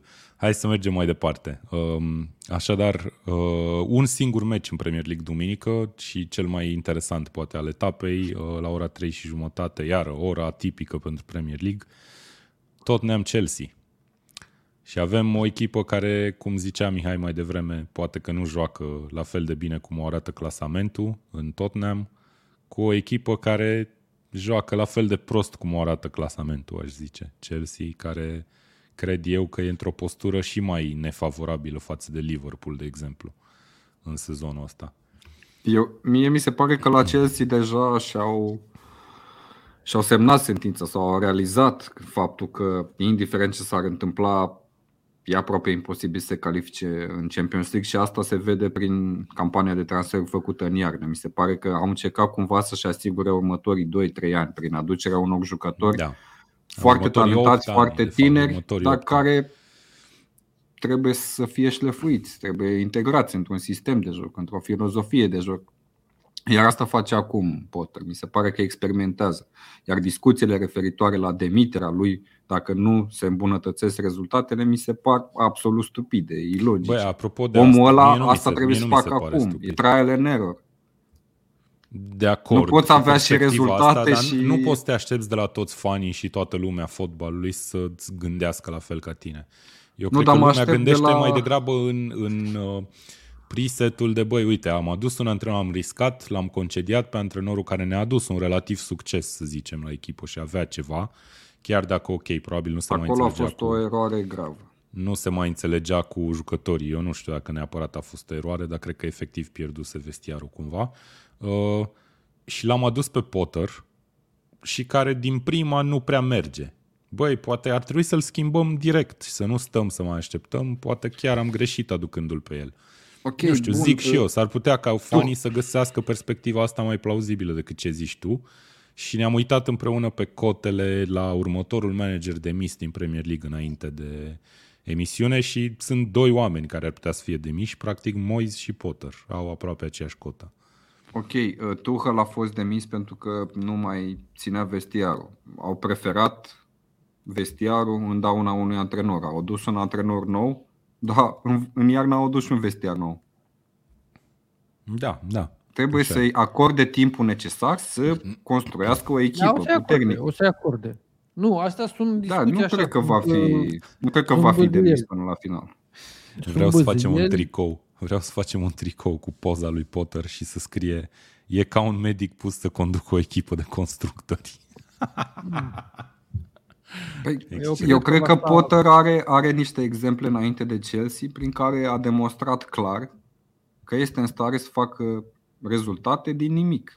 Acum are totul la dispoziție, dar are nevoie de timp, pentru că nu jucăm FIFA, nu jucăm Football Manager, dar până și la Football Manager cred că ai nevoie de timp ca să construiești, să pui bazele acelui chemistry din ce în ce mai, no, mă, mai la, mare. La Football Manager dai load la o tactică găsită pe net și câștigi. Ok, n-am jucat Football Manager, de aceea presupuneam că și ca și în realitate trebuie să ai un timp prin care trebui, tu să-ți da. construiești niște relații de joc. Iar Chelsea are la dispoziție foarte mulți tineri talentați, dar trebuie să găsească o formă prin care ei să exploateze ce e mai bun de la fiecare astfel de talent. Și mi se pare că ceea ce face Potter acum exact asta este. Experimentează. Am văzut cu Fofana a început un meci la un moment dat titular în atac. Madueke sau cum îl cheamă pe băiatul ăla pe care l-au adus de la P S V, l-am văzut de foarte multe ori în dreapta. Modric, am văzut că e un diamant neșlefuit. Aproximativ mi se pare că cumva se aseamănă cu Nunez. Foarte rapid, foarte tehnic, dar nu foarte multă încredere momentan, da. Pentru că e, e, e vorba de un alt campionat. E cel mai puternic campionat din lume și el vine de la Shakhtar, unde și acolo a evoluat doar un sezon din câte din câte. Da, a rupt norii în Champions League la Shakhtar și poate că... Iar pe jucătorii ăștia s-au plătit sume foarte importante și se adaugă și presiunea asta a prețului pe ei. Bun. Trebuie avută foarte multă răbdare și, și nu trebuie să ne așteptăm ca Chelsea să livreze imediat. Aș vrea să vă întreb dacă Chelsea era pe locul trei sau pe patru, da? Și avea rezultate, da. Urca pe trei sau pe patru. Era mai bine? Ăsta, ăsta e țelul uh, proiectului. Era mai bine în ce sens? Adică dacă juca pentru la fel ca fan, acum, dar era pe trei sau? Nu, d- dacă avea juca rezultate, mai bine și era pe da, trei, da, da, era mult mai bine decât să fie pe nouă sau pe câte. Era e, e total irelevant. Nu, e adevărat. Băi, Mihai, te împuști în picior, cum poți să zici?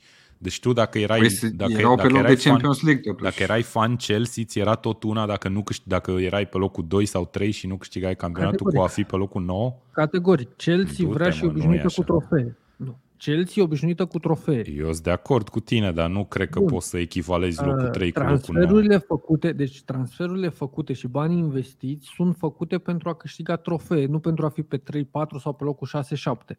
Da, poate vrei să câștigi trofee peste doi, Pune trei asta ani sau peste opt. Dacă sezonul, fii atent, dacă sezonul următor Potter câștigă titlul, da? S-a șters da. cu buretele absolut tot ce s-a întâmplat sezonul ăsta. De, de asta spun că sezonul ăsta e ire- irelevant. Și până la urmă, da, dar îți dau scris că nu câștigă titlul sezonul viitor. Mm, mm, mm, mm. Eu nu-ți adică dau scris, dar și eu înțeleg ce zice Mihai. Te uiți care e diferența între cum arată Arsenal, cum arată Manchester City în momentul ăsta, cum arată Manchester United. Și nu te aștepți să ei să ajungă în sezon. Nu știu, nu te aștepți să ajungă în sezonul viitor la nivelul respectiv. City sezonul ăsta arată a cel mai slab City din ultimele sezoane. Ești de acord cu mine? Da. da, sunt de acord și în condițiile astea, uite, se luptă la titlu. Mă aștept ca City să arate mai bine în sezonul viitor. Hai că discutăm, ne jucăm. Ți se pare că Arsenal se apropie uh, de jocul pe care Liverpool îl avea în urmă cu două sezoane?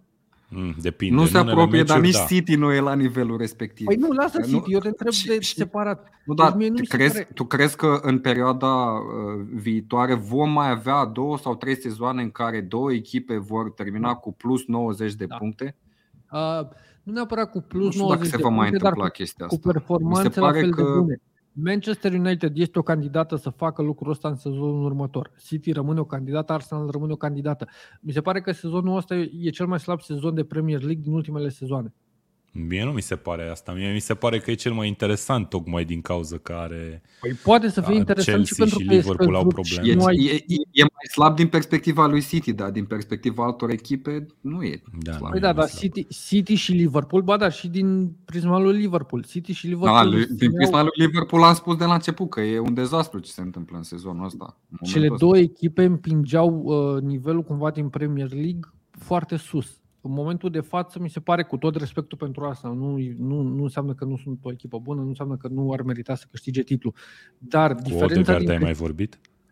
Uh, recent. Uh, da? City, da. Uh, City și uh, uh, Arsenal nu mi se pare că se ridică la nivelul lui City și al lui Liverpool din urmă, nu știu, cu două sezoane. Nu, dar acolo, din punctul meu de vedere, ce s-a întâmplat e ceva extraordinar, nemai văzut și nu știu dacă ne vom mai întâlni cu situația asta, pentru că echipele, echipe ca Chelsea, Arsenal, Manchester United, cumva reușesc să reducă din aceste diferențe care erau extraordinar de mari în sezoanele precedente. Ești de acord cu mine? Inclusiv prin investiții serioase în transferuri, cum a făcut Arsenal.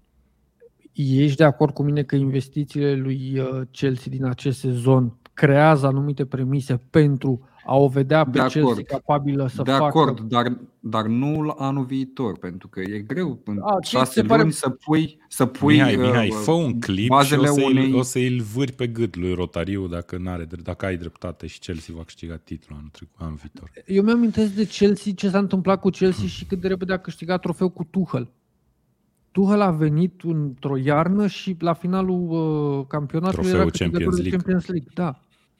Eu cred că a fost și o situație destul de, uh, hai să spunem, accidentală acolo, pentru că a fost un sezon în care s-a jucat cu COVID, nu s-a jucat cu suporte. Hai, hai să ne uităm și la uh, ce s-a întâmplat și Chelsea are chestia asta, am zis, cred că A D N e cuvântul preferat al meu astăzi pe care l-am folosit. Ce se întâmpla când venea Conte, când a venit Conte la Chelsea, cum a, cât de repede a câștigat, când a venit Mourinho, cât de repede a câștigat. Chelsea are obiceiul ăsta. De, de deci Mihai, tu zici să aibă încredere, să aibă încredere în considerare, ia în considerare are aluatul necesar ca să facă din Chelsea o campionă. Nu, nici măcar nu zic să aveți încredere în Potter, zic să aveți încredere în Chelsea cumva. Păi ok, dar cu Potter ceva ce de acolo a plecat discuția și a, pe chat am văzut două, sunt punct, două din, din punctul două meu de vedere, așa. Din punctul meu de vedere Potter va rămâne până la finalul sezonului, va începe pe următorul și cu siguranță va prinde șase luni și din următor.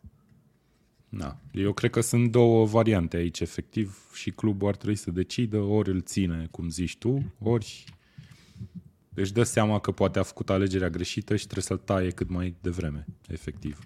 Da, na, rămâne de văzut ce, ce se va întâmpla. Hai să vorbim și de Spurs, că avem un meci între două echipe totuși.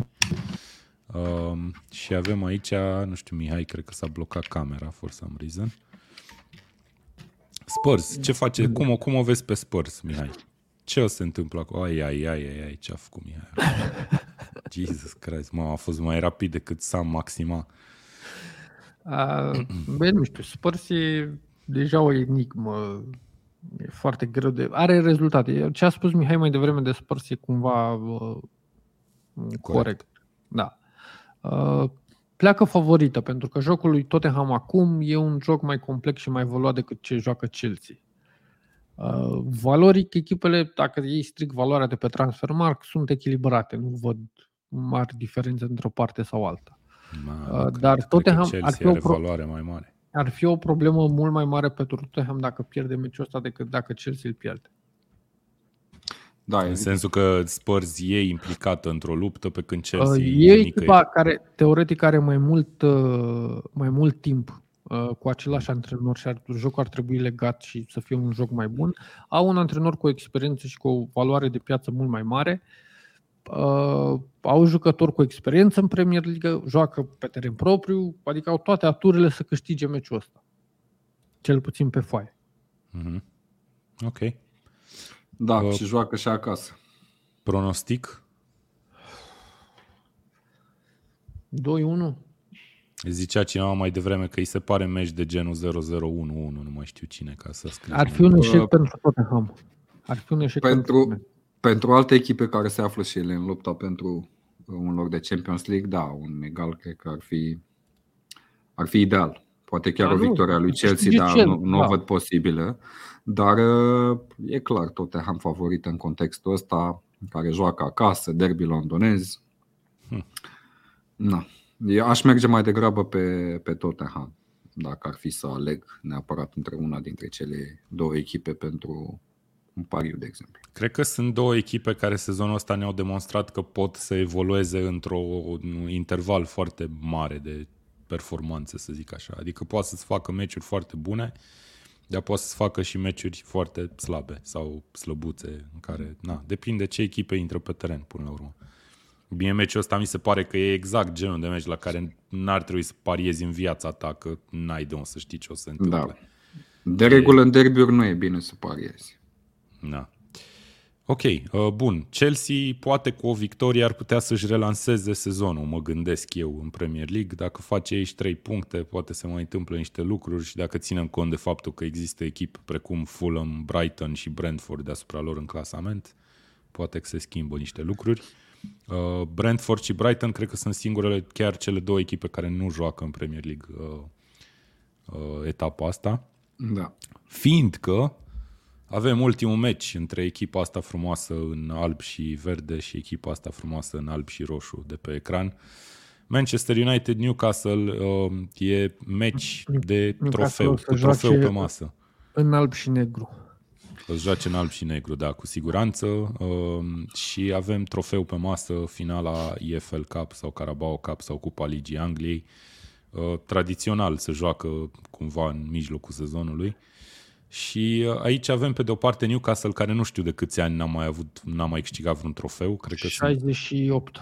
șaizeci și șapte. De șaizeci și opt de ani n-a mai câștigat un trofeu? Știu că a circulat o poză cum că de când a venit Eddie Howe a pus un vestiar pe un ecran. Newcastle United nu a mai câștigat un trofeu de șaizeci și opt de ani. Băi, eu aproape că refuz să cred, dar uite, nu m-am documentat, deci s-ar putea să ai dreptate. Pe de cealaltă parte, Manchester United cu Erik ten Hag, care ar putea să câștige primul trofeu pentru club la câteva luni după ce a fost instalat ca manager. Și cred că United a câștigat Europa League acum cât? șapte ani, opt ani, ceva de genul ăsta. La fel, ultimul trofeu. șaizeci și șapte de ani. We have not won a domestic trophy in uh, șaizeci și șapte Ma. years. Ok. Da, bun. Uh, păreri, nu știu, despre meciul ăsta. Mie mi se pare că Newcastle e oarecum ghinionistă că prinde pe United într-o formă remarcabilă. Nu cred că de neapărat numai parte... asta e. Ghinionul mai mare e că va trebui să joace în poartă cu Karius, care și a asta, evoluat da, în celebra finală potriva lui Real Madrid și practic și-a marcat două goluri. Cred că aia e principala problemă. Aici, dar pentru poate... cine nu știe, Newcastle l-a avut pe Pope eliminat în Premier League în ultima etapă și nu poate să joace că e suspendat un meci în orice da. competiție domestică și îl mai are pe Dubravka, Dubravka... care e împrumut... A fost împrumutat. A jucat pentru United. United, a jucat un meci în da. competiție pentru United și atunci nu mai este eligibil. Existau la un moment dat glume că cei de la Newcastle caută deja portari prin academie. Hai mă că e bun Karius. Nu, uh, nu, nu e, e, e o oportunitate ideală pentru el pentru a-și spăla păcatele. Gândește să câștige Newcastle un trofeu, eventual să aibă și el o evoluție bună, să, să-și salveze echipa, pentru că mă aștept până la urmă ca ocaziile să fie de partea lui Manchester United. Să salveze echipa, practic șterge cu buretele toate acele greșeli din, din final. Dar să nu uităm totuși că presiunea va fi extraordinar de mare, mai ales pentru că cupă domestică, cum a zis Mihai. E clar că Manchester United e favorită din toate punctele de vedere, dar să nu subestimăm foamea de trofee a lui Newcastle și cred că ar fi o, o poveste excepțională se face, dacă până la urmă Newcastle s-ar, s-ar impune într-o astfel de partidă. Se face bus parade în centrul orașului, Mihai, dacă câștigă Newcastle. Da. Da? Deci mă uit, sunt în mijlocul sezonului, așa? Sunt, sunt pe foarte multe pagini și grupuri ale suporterilor Newcastle și văd imagini cu ce se întâmplă în oraș. Uh, toate, aproape... Toate magazinele au câte un simbol legat de Newcastle și de meciul ăsta. Fanii vorbesc de meciul ăsta din momentul în care au ajuns în finală, e o bătaie pe pe bilete. Era chiar o poveste amuzantă cu un posesor de bilet, uh, iar câinele a mâncat biletele pentru Wembley. Da, da, vrea să vândă câinele. Uh, e o întreagă euforie pe care cumva o înțeleg și care cumva recunosc că m-a, m-a cuprins și pe mine, pentru că povestea lui Newcastle din ultimele două, trei sezoane e una dintre cele mai frumoase. Adică dacă cineva ar fi filmat un documentar în astea trei sezoane, cu siguranță ar fi avut un, uh, un material foarte bun de, uh, de film. Uh, cum a spus și Mihai, Manchester United pornește favorită, este echipa momentului, a zice cumva și în, chiar în Europa. Este o echipă care pe toate, la toate capitolele nu are minusuri astăzi. Da? Pe când Eu cred caz... că are un minus mare că nu are un atacant de clasă. Un vârf împins. Mă, se pare că că l-a luat pe Vekors, dar a ajuns da, la un moment dat să-l folosească număr zece. Ceea ce e foarte ciudat. Uh, nu mi se pare că acolo se joacă. Ai totuși, sper să nu joace Rashford, pentru că îl văzusem accidentat după meciul cu, cu Barcelona. Ar fi un semnal pozitiv, o veste bună pentru fanii Newcastle. E un meci cumva între o echipă care joacă cel mai bun fotbal și o echipă care își dorește foarte mult. E cumva inimă versus minte, ca să parafrazez așa. Iar trofeul este mai important pentru Newcastle decât ar fi pentru Manchester United. Mi se pare că e important și pentru United, chiar dacă da. se zice că Cupa Ligii așa nu o vrea nimeni. Eu mm. cred că a ajuns în finală, mai ales că n-ai mai avut trofeu câștigat de nu știu câți ani. La fel și United, cum ziceam, de la câștigarea Europa League. Uh, cred că e destul de important. Și Ten Hag cu siguranță își dorește foarte mult să câștige. E primul trofeu. Meci după suspendare, adică revine Bruno Guimaraes, ce este un mare plus. Nu știu Gordon dacă poate să, să joace. Zice că nu, pentru că cred că a jucat cu Everton pe același motiv pentru care nici Dubravka da, nu poate să evolueze. Dar apropo uh, de Dubravka, era un comentariu. Nu știu dacă Dubravka va primi trofeul indiferent de consecințe. Pentru că nu, îl primește dacă câștigă United. Da, dacă câștigă United va primi. Oficial, da, practic. N-are nici măcar nu o să fie pe teren. Practic o să fie pe autobuz în centrul lui Newcastle dacă câștigă. Da. O să fie, clar, dar nu fără și medalii. Cumva să știi că Dubravka pentru ultimii ani ai lui Newcastle merită și el acest trofeu, pentru că a fost în poartă în sezoanele grele. Ăsta n-a fost neapărat un sezon greu pentru Newcastle, chiar un sezon foarte bun, dar în Așa. sezoanele grele a fost acolo și s-a luptat cot la cot să mențină Newcastle în Premier League. Mm-hmm. Okay. Uh, nu, uh, sunt câteva probleme sau incertitudini în lotul lui Newcastle și sunt importante, mai ales eu cred că meciul ăsta va fi decis în primele cincisprezece minute și în ultimele cincisprezece minute. Până la urmă, uh, United, Manchester United este obosită, a jucat în, uh, în Europa contra Barcelona, e un meci uh, foarte animat uh, și s-ar putea să se resimtă. E foarte important ce bancă de rezerve poate să alinieze Newcastle și cât, cât pot să mențină ritmul. Dacă ne uităm la meciul cu Liverpool, e un exemplu foarte bun că Newcastle poate să pună presiune chiar cu un om în minus. Dacă va pune presiunea asta constant... Bine, știi cum e când ai un om în minus, dar ai două goluri, adică cea care e cu un om în plus pe teren are da, două da, goluri, avanse altceva, mental. Dacă era zero zero. Gândește-te să ai, să, ai doi, să fii condus cu doi zero, să ai om în minus, ce chef mai să joci? Bă, Newcastle a ai chef. chef, cum să nu? Ei, Trebuie să chef. nu te nu, faci n-ai, de râs. Nu ai chef. Ok, mm. te aperi în continuare. Ei nu s-au a, doar apărat foarte bine, ci au și atacat. Ok, hai să citim niște comentarii. Silverman scrie, important primul trofeu real al lui Ten Hag la United după trofeul ăla din vara din Amical. L-am și uitat de așa ceva, nici nu mă gândesc. Câștigă United primul trofeu și are șansă reală și la Europa League și la Cupa Angliei. Da, ar fi un sezon dar, excelent. Poate câștigă și Premier League. De clar, Manchester United este favorită, dar nu vreau să-mi imaginez ce va fi în, în, Bă, ia, hai să vedem. În nordul Angliei dacă Newcastle va reuși să câștige. Da, da. Se va, va sărbători echivala, până și la va, Sunderland. Va echivala, va echivala cu titlul câștigat de Napoli în, în seria. Hai să mă uit la cote de curiozitate. Probabil ce că un, un șaptezeci United... Cred că unu șaptezeci pentru a câștiga trofeul, zici tu, da? Nu, nu meciul. Meciul, meciul unu șaptezeci, cred că dar are sigur nu, peste doi. doi. Nu, nu are. Da, și eu zic la fel. Uite acum, stați așa. Eu zic că la trofeu are unu virgulă șaizeci United. Nu, are unu virgulă cincizeci la trofeu. Uh, unde e, frate? Football League Cup. Are doi virgulă douăzeci și patru să câștige meciul United, okay. Și trofeul unu virgulă șaizeci și cinci. unu virgulă șaizeci și doi. Deci am fost super aproape. Dan Tipsterul. Uh, ce părere aveți de Weghorst? Ne întreabă Radu Dumitriu. Bă, eu Jucătorul, nu am o părere grozavă. Un jucător bun la o echipă nepotrivită din punct de vedere tactic pentru el. Era, un fel, Era bun știu. la Burnley. Era bun la, și la, foarte bun la Beşiktaş. Cred că de la Beşiktaş a venit. La Beşiktaş da. rupea norii.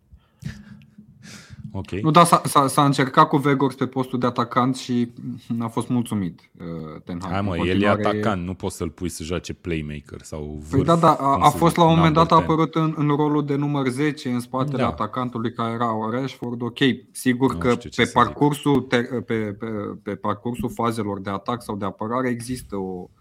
o motrică acolo pe care trebuie să o luăm în considerare. Nu neapărat dacă vedem că începe meciul în postura de număr zece, el va avea pe teren aceeași poziție, pentru că probabil că uh, el avea un anumit rol stabilit, poate să fie un soi de pivot pentru, uh, pentru ceilalți jucători de atac, să creeze spații pentru ca aripile să urce și să, să găsească da. acele spații. Da, așa cred, cred că, că în zona asta a gândit uh, tactica Ten Hag. Și nu mi se pare că a fost neapărat un jucător slab până acum și a adus aportul lui, dar nu cred că e ceea ce se așteptau fanii lui Manchester United din punct de vedere al unui jucător care trebuie să fie atacantul titular de la Manchester United. Asta zic, probabil că în vară o să-și caute un atacant clasic foarte. Se zvonea de Osimhen, adică cred că ar fi omul potrivit la locul potrivit, dar și suma de transfer una destul da, de considerabilă. Bun, Vliscipe ne întreabă la final o întrebare apoteotică. Cine vă doriți să câștige? Mihai, hai să înce- Eu pot să zic, hai să începem cu mine totuși. Eu pot să zic că foarte puține lucruri în sport, în orice sport, numai în fotbal, mai am neapărat o favorită foarte clară pentru care m-aș duce până în buricul pământului. Pe când un meci între Newcastle și Manchester United mă lasă total imparțial, n-am niciun fel de preferință. Efectiv, nu, nu-mi pasă cine câștigă. Nici unu la sută. Eu uh, voi susține Newcastle. Ca fan okay. Liverpool, păi... Nu, ah, glumesc okay, acum, da, dar sunt și, eu, uh, sunt și eu atras de aceste povești ai, a echipei care e underdog de regulă. Poate de aceea țin și cu niște echipe care se numesc Rapid, Roma, Liverpool, Utah Jazz în basket. Adică îmi place ah. să sufer. Dar în, av- având în vedere că sunt fan Liverpool, e clar că și lupta asta între Liverpool și Manchester United, cine are cele mai multe trofee, contează și pentru bazele de suporteri. De aceea voi fi fanul lui Newcastle în finala mm. Cupei Ligii. Am înțeles. Bun, cam asta e emisiunea de azi. Mihai Iano, și tu cu cine ții? Cu Steaua. Tricoul ăla al tău, uite, poate, nu știu, sunt oameni cu siguranță din cei patruzeci cincizeci care se uită la noi, care nu știu că tricoul tău e de fapt cu Newcastle. Este N-au mai la... văzut culorile astea la Newcastle. Superb. E un tricou. Ce zici, n-ar putea să facă tricoul trei de sezonul viitor să nu mai fie alb cu verde? Uh, să, să vedem, uh, în momentul de față, Castore mi se pare că este sponsorul da. tehnic, cu siguranță se va schimba, se va modifica, deși au produs câteva echipamente drăguțe și sezonul ăsta și sezonul trecut uh, Actuala, actualul sponsor tehnic, dar mă aștept totuși să vină Adidas sau Nike ca sponsor pe parte de echipamente. Bine. Băieți, vă mulțumim pentru comentarii și vă mulțumim pentru prezență. Mersi Mihai, mersi Mihai. Să avem un weekend cu fotbal mișto și, na, nu știu, să câștige finala E F L Cup, Newcastle. Echipa care merită mai mult, că până la urmă ar fi frumos. Newcastle. Opa. Opa. Trofeu. Ce? Ia stai, stai, stai, stai, stai, că trebuie să vedem ce? El, el decernează. Ce Eu decernez trofeul, dar e Cupa Ligii. Hai mă, nu, spune-ne serios. Nu, e, e o bomboniere. E, po- e pocalul din... E o bomboniere, e o bomboniere descoperită recent și... Uh... Descoperită, mă, faci săpături arheologice sau ce? Mă urăște că avem așa ceva în casă, dar nu puteam să rezist. Am înțeles. Bine băieți, mulțumesc pentru prezență, cum ziceam, să ne auzim la următoarea ediție cu bine și să avem mulțumesc fotbal fain. Ciao. Ciao.